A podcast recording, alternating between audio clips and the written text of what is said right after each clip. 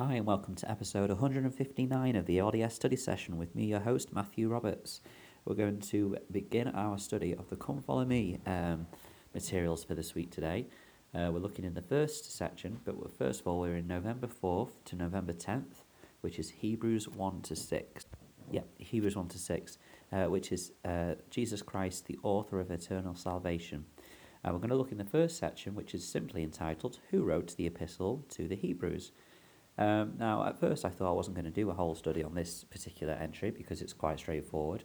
Uh, but as I thought about it, it was it did kind of bring a few thoughts to my mind, which I'm going to share with you. Um, so when we look at the the manual uh, and the materials that Come Follow Me and what that says, uh, it's clear that there is a, a message here about how Paul is involved. Uh, it says some scholars have questioned whether Paul wrote the epistle to the Hebrews. The literary style of Hebrews is somewhat different from Paul's other letters, and the earliest versions of the text did not name an author. However, because the ideas expressed in Hebrews are consistent with Paul's other teachings, Latter day Saints, in keeping with Christian tradition, have generally accepted that Paul was at least involved in writing this epistle. So, not necessarily that he physically wrote it, but certainly the ideas, the concepts, the doctrine, and principles found within this letter uh, will have probably come from Paul. Um, it is interesting because obviously this epistle has been placed right at the end of all the other epistles, and that, well, all the epistles from Paul, I should say. There are other epistles that will come later on, but none of them from Paul. Um, it is interesting because it's been placed in that position because, as was mentioned in the Bible, in the materials there, the Christian tradition is to believe that Paul was involved in some way, but we're just not sure if he wrote it. So rather than place it, you know, in terms of the length, because of course we know that the Pauline epistles are placed in length, so the longest first, shortest last with Philemon, um, and the longest being the Romans. Hebrews will have probably gone nearer the start. Uh, I think I think just after Romans, perhaps. I'm not sure. I have to look at that. But um, it's not placed there because there's just this unsurety about whether he wrote it. So it's been placed at the end of the Paul of the epistles because we know that he was involved, but we just don't know if he wrote it. Um, so it's clear why those why that placing is there in the New Testament. And actually, well, that's one of the things I've learned about uh, in this Come Follow Me, amongst the many other things that I've learned that I just wasn't aware that was in the New Testament, um, is the actual structure of it we have the four Gospels, the lives, the life of Christ. We then have the acts, the general acts of the apostles, and then we have a whole bunch of letters, starting with Paul's group of letters, which are placed by length rather than chronology or anything else like that. Now, looking a bit further at this, like I say, this kind of did um, make me think a bit more about how this applies to us. We know that uh, from Bible Dictionary that the Hebrews, the letter to the Hebrews, was written to Jewish members of the church, um, and that the purpose of this was to basically get them to realize that they did not need anymore to follow the Mosaic law, the practices that they've been upholding for hundreds of years through their ancestry. Um, I'll just read a section from the Bible Dictionary which, um, which points this out. it says, When Paul returned to Jerusalem at the end of his third mission, he found that many thousands of the Jewish members of the church were still zealous of the law of Moses. Uh, this was at least 10 years after the conference at Jerusalem and determined that certain ordinances of the law of Moses were not necessary for the salvation of Gentile Christians, but had not settled the matter for Jewish Christians. So basically, that this is quite you know substantial. There was a big conference, and we read about this in Acts, how about traditions and practices were done away with, and new revelation was received by the apostles. And I did a whole load of study about that, about uh, changes that are happening in the church today and how revelation is being received to change the way things have been done previously. Uh, but of course, this is you know a much more significant change that we're talking about here. We're not just talking about changing the way we go teach in other people's homes and calling it ministering instead, and we're not talking about reducing church to a to two hours and making the home a much more central base for our gospel teaching and learning. No, we're talking about actually it would be like someone coming in next year and saying, right, the way you've been living the gospel, the ordinances that you've been doing, we don't need those anymore. This is what we're going to do instead. Uh, and so this is a huge, huge change.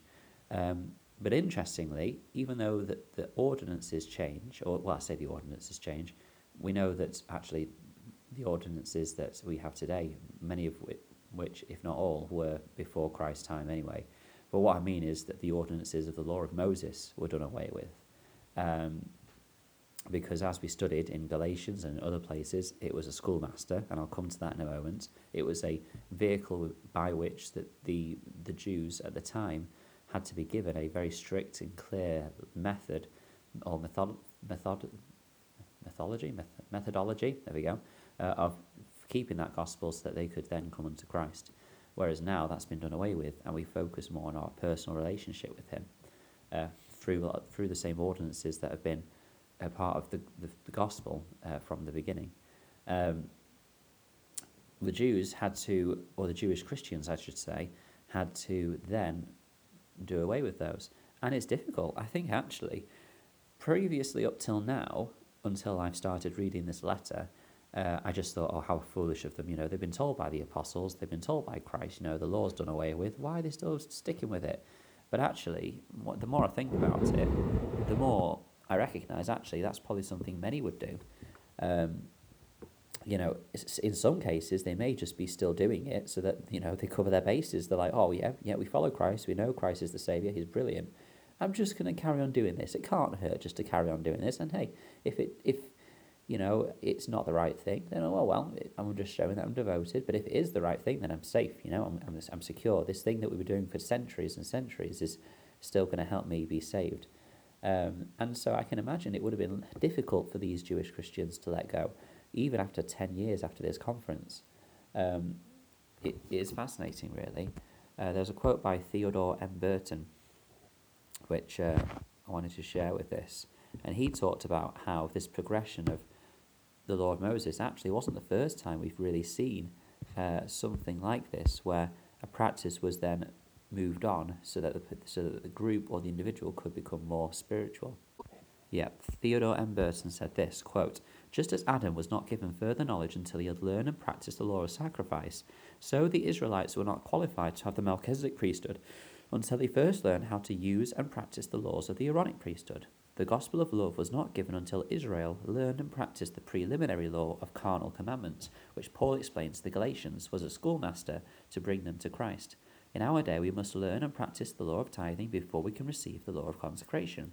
We must learn and practice the laws which pertain to baptism and confirmation before we are permitted to make higher moral and ethical covenants in the temple. So these are important messages that it's a natural process. And it's the same in the church today. There are changes that are happening. We know in the past two years there have been huge changes that have happened, but there's been changes over time that have happened uh, as Elder Bednar explained in his wonderful talk last uh, last October, that just demonstrates the way the people are progressing as followers of Christ. Uh, and so it's not that the doctrines change, you know, they, they will never change, uh, but it's the fact that the, the way we do things, the policy, the practices adjust and change over time to support the people in that moment. Uh, and also reflect their spirituality in being able to take on these changes. And this is the same with the uh, the Jewish Christians. To finish with, I liken it to this. So, I I I, I serve as the stake clerk uh, in my uh, area, and um, it's interesting because now we've got this kind of electronic system where we can upload paper receipts, and you know we therefore don't need to keep a paper record of anything. It's just all there, and we can do audits and things from that. I've seen from the last audits. However, me being perhaps like the Jewish Christians, and I know this is a very, you know, trivial um, comparison, a very small thing, but I do kind of see it in a similar light.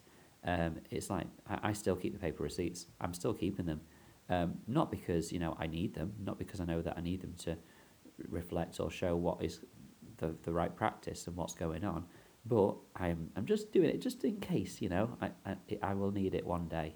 And I think that's quite similar with what the Jewish Christians' view was. They, they, they understood Christ was the Saviour, perhaps, but they just kind of thought, well, I'm still going to do this, though, because it's going to help me come closer to Him. But they needed to understand that actually, if they were doing that, they're not placing their faith completely in Him uh, and, and His gospel. And so it'll be interesting to read this uh, epistle because I think it is, uh, you know, a, a source of difficulty for these people, but it was something they had to work through and overcome. Uh, and so, yeah, uh, thank you very much sh- for staying with me to, on that little ra- uh, ramble today. Uh, I wasn't expecting it to be that long about just who wrote the epistle, but I thought it was quite interesting. Uh, if there's anything that you've been studying, uh, please share it at Matt S. Roberts 90 on Twitter or email ldsstudysession at gmail.com. Thank you very much for your time, and until we meet again.